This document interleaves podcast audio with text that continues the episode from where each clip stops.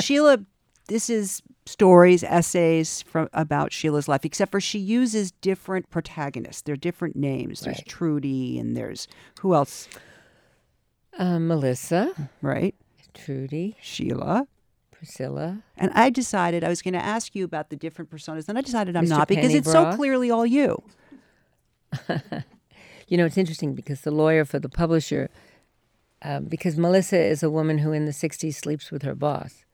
And um, she gets pushed ahead because of it. And his name is Mr. Pennybroth.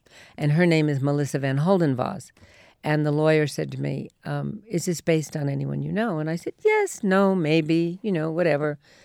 he said, Is there anyone named Melissa at HBO? I said, I'm sure it must be some Melissa. They're like 1,400. I don't, you know, I don't know.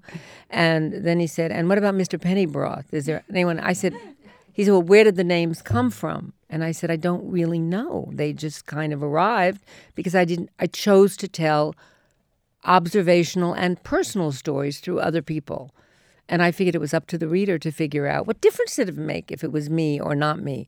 The difference was was it true to the characters that were telling the story? And it's true. In my generation, in the 60s, women slept with their bosses. Now it's an outrage. We didn't have human resources. We didn't have sexual harassment suits. There was no such thing.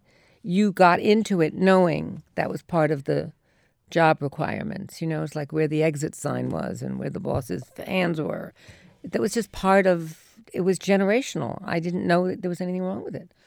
Until there was a Gloria Steinem and a women's movement, I didn't really know. Which you write about so well, that conversion in your life from Yes. being um, Cosmo, Cosmo to Gloria Steinem esque. yes. But I mean, I didn't know there was a Gloria. I wasn't, I mean, she's even older than I, but I didn't know there was a women's movement until I actually heard it outside the window one day. And I thought, what is that? And I thought, women, they want ERA. I didn't, I didn't know what it was. I thought that You thought I ERA was was, a like second- a tax return. Yeah, I thought it was a tax return. Uh, But I actually, I didn't really understand. Not until I really had an abortion did I understand women's movement and knowing that something was screwy and wrong. I really didn't know. I, I, didn't know. I went out with a boss. I was young. I was pretty. He took me to the opera. He put his hand on my leg and, you know, took me home. And, you know, two weeks later, I got a promotion. Now, would I have gotten that promotion if not for that? I don't know. I don't think so. I don't think so. Not in the 60s. I really don't think so.